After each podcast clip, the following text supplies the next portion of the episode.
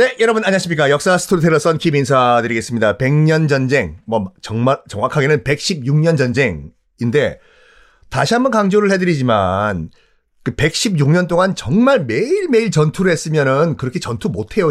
영국과 프랑스란 나라는 지도에서 지워졌습니다. 그러니까 찔끔찔끔 싸우고 또 몇 년 쉬었다, 찔끔 싸우고 또 몇 년 쉬었다 이런 식으로 전쟁이라기보다는 돈 많은 도시 그리고 한 번도 안 턴 도시 위주로 털고 미천 챙기고 고향 돌아가고 몇 년 있다가 또 털고 가고 이런 전쟁이었거든요. 우리가 알고 있는 일 차 세계대전, 이 차 대전 이런 전쟁이 아니었어요. 그런데 찔끔찔끔찔끔 전쟁을 하다가 첫 번째로 첫 번째로 백 년 전쟁의 첫 대규모 전투가 벌어집니다. 천삼백사십육 년 팔월 크래쉬 전투가 시작이 되는데 크래쉬가 어디 있냐면 지금도 있어요. 자, 지도를 여러분 그 펼쳐보시면은 프랑스 지도 보이죠? 북쪽으로 쭉 올라가 보십시오. 칼레라는 지역이 있잖아요. 맨 북쪽에. 프랑스랑 가장 가까운 북부에 있는 프랑스 지역. 그 바로 앞에 있는 바다가 칼레 해협이거든요. 영국과 프랑스 사이가 십사 킬로미터밖에 안 돼요. 칼레 해협이요. 다시 한번 강조하지만 여러분 부산과 대마도는 오십 킬로미터인데도 날씨 좋으면 부산에서 해운대에서 대마도 보이거든요. 오십 킬로미터. 칼레 해협은 십사 킬로미터예요. 그냥 뭐 하는지 다 보여요. 요 칼레 바로 밑에 있는 도시예요. 크래쉬. 크레시라고. 여기서 전투가 벌어집니다.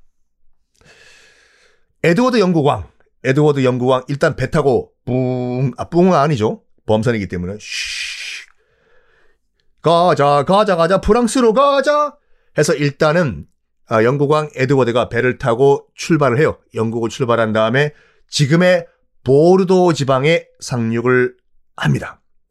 보르도. 당시 보르도는 영국 영향권에 있던 지역이었어요. 기억하시겠지만 엘레오노르 엘레오노르 여사가 헨리 이 세라는 영국 왕한테 재혼을 했지 않습니까? 재혼. 그때부터 이 보르도 지방은 영국의 영향에 들어갔어요. 하여간 영국의 영향에 들어가 있던 보르도 지방에 에드워드 국왕이 상륙을 해요. 거의 뭐 자기 땅이니까.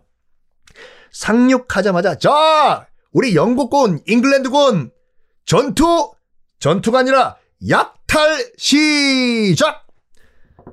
약탈하기 시작해요. 원래 했던 것처럼 가자, 약탈하러 가자. 한 번도 약탈 안 한 도시 위주로 약탈을 하기 잘 했는데 당시 이제 그 프랑스 왕은 이제 필립 육 세였어요. 열 받죠. 전하, 대왕, 지금 영국 왕 에드워드가 보르도 지방에 상륙해서 약탈을 하기 시작했는데 어떡할까요? 뭐 어떡하긴 마! 추격해! 쫓아가! 해서 필립 육 세는 에드워드 약탈군, 영국 약탈군을 추격합니다. 근데 일단 병력수에서 프랑스가 월등하게 우세했어요. 프랑스는, 그러니까 지금 추격하는 프랑스군은 삼만, 도망가는 에드워드 영국군은 만 명, 설상가상으로 보급이 끊겨버린 거예요, 지금. 그, 보르도 지방에 계속 있었으면 모르겠는데, 보르도에서 쭉 프랑스 내륙 안쪽으로 들어온 상태였거든요. 에드워드 영국왕이. 당연히 보급이 끊기죠. 전투에서 보급 끊기면 전투는 끝나버리는 거예요. 먹고 살아야지 전투를 하는 거니까. 저기, 우리 영국군 밥 먹어야 되는데, 피쉬앤칩스 없나? 어, 이게 마지막 피쉬앤칩스인데요? 그래? 우리 먹을 거 없어? 예, 없는데요. 이씨. 대왕! 저 뒤에서 열받은 지금 프랑스 왕 필립 육 세가 계속 추격해오고 있습니다! 안 되겠다. 일단, 일단 북쪽으로 도망가자! 북쪽으로 후퇴한다! 북쪽으로 계속 이 영국 가까이 후퇴를 하기 시작해요, 북쪽으로.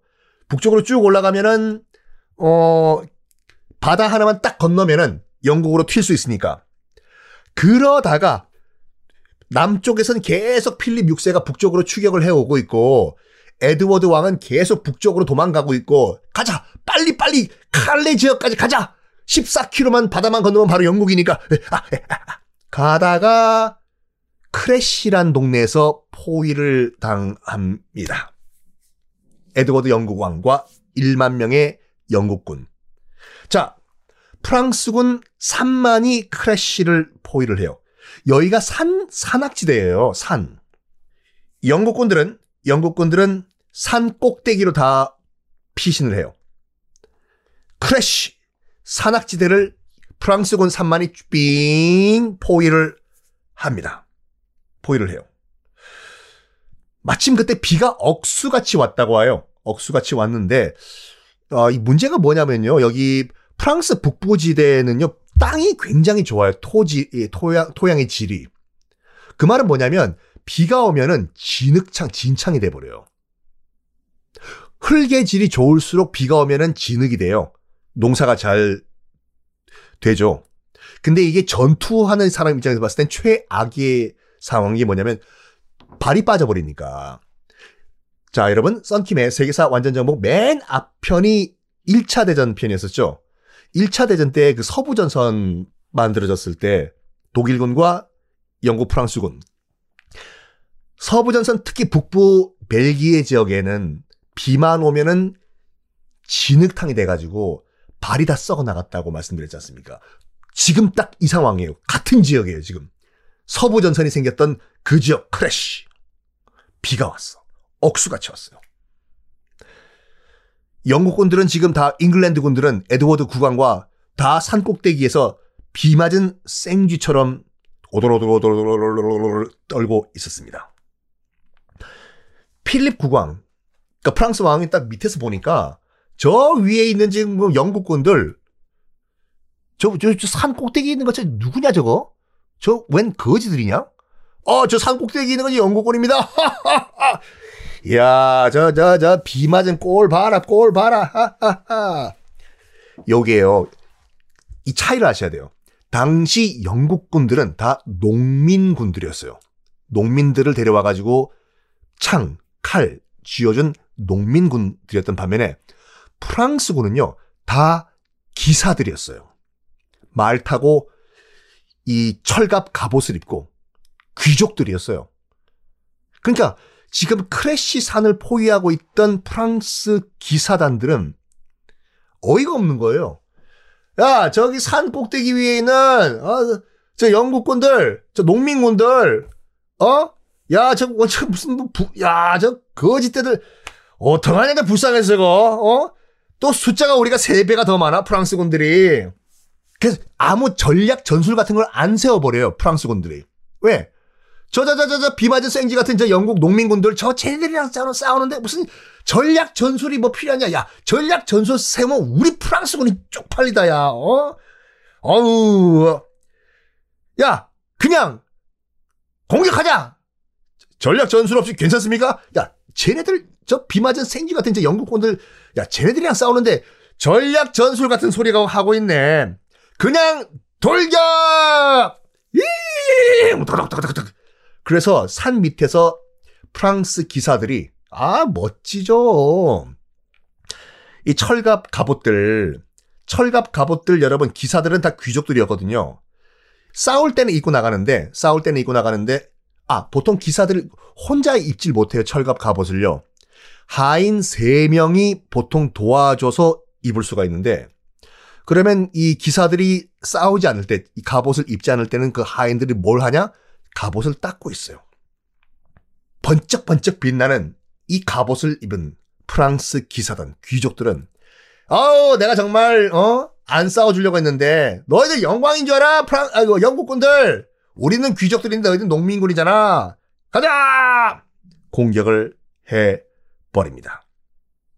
근데 일단은 어떻게 그 어, 전투를 시작하냐면 프랑스군이요.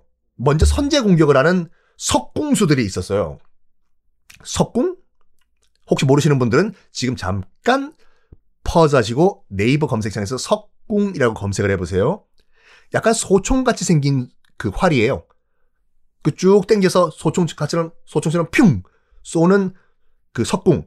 엄청난 위력이 있거든요. 일반 그, 그 활과는 달라요. 맞으면 정말 치명상을 당하는 당시로서는 최강의 무기 석궁수 부대가 먼저 석궁을 쏘고 그 다음에 기사들이 말 타고 빙 달려가는 구조였는데 석공수들은 뭐가 필요하냐? 이게 꼭 필요한데 이걸 안 갖고 와버린 거예요. 그게 뭘까요? 다음 시간에 공개하겠습니다.